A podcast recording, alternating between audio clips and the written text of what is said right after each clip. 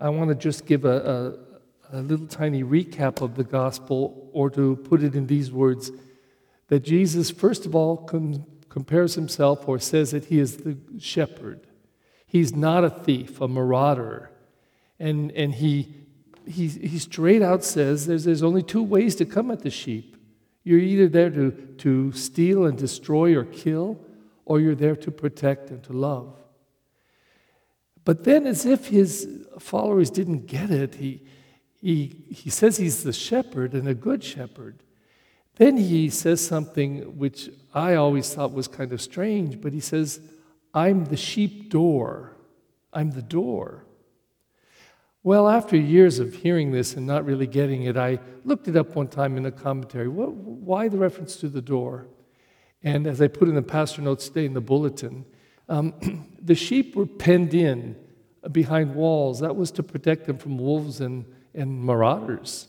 So um, the only way they could go in and out was through the door. They couldn't climb the walls of the, of the gates.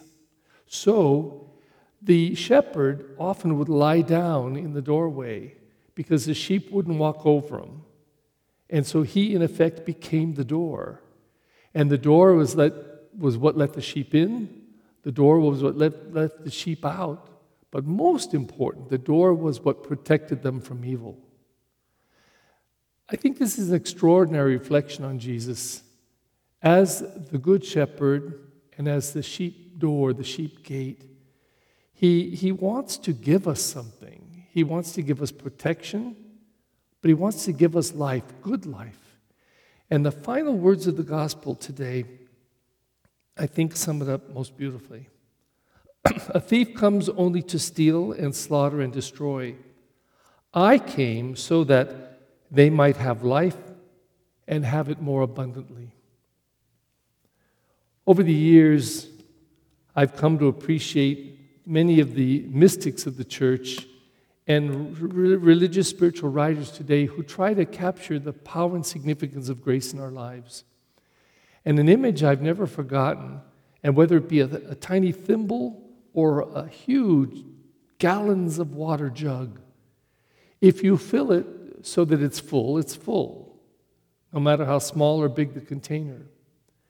But more importantly than that, what Jesus comes to do is not just fill it, but to fill it to such superabundance that it spills over and, if you will, even becomes wasted. Do you think that Jesus only helps us when we ask? Do you think with our tiny minds that He only gives us a little tiny bit or just the amount we need? For example, in this time of pandemic crisis, the whole world is struck by this virus. The whole world is at risk. And I know that right now some people are marching to say, we want to get outside, we want to be free now again. And I guess I'm kind of confused by that. Uh, I look at the facts, the data, the deaths, and I look at what's happening and the fear, and, and yet the vast majority of people say we must take care not only of ourselves, but of each other. That's grace. That's grace in superabundance. We hear of a God who loves us so much that he never stops giving. He gives before we ask, he gives before we need.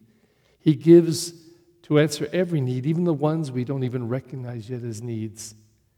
And in our humility and in our gratitude, it seems to me, especially on this feast of the Good Shepherd, we're asked to step back to step back and say, Lord, you are the Lord of life.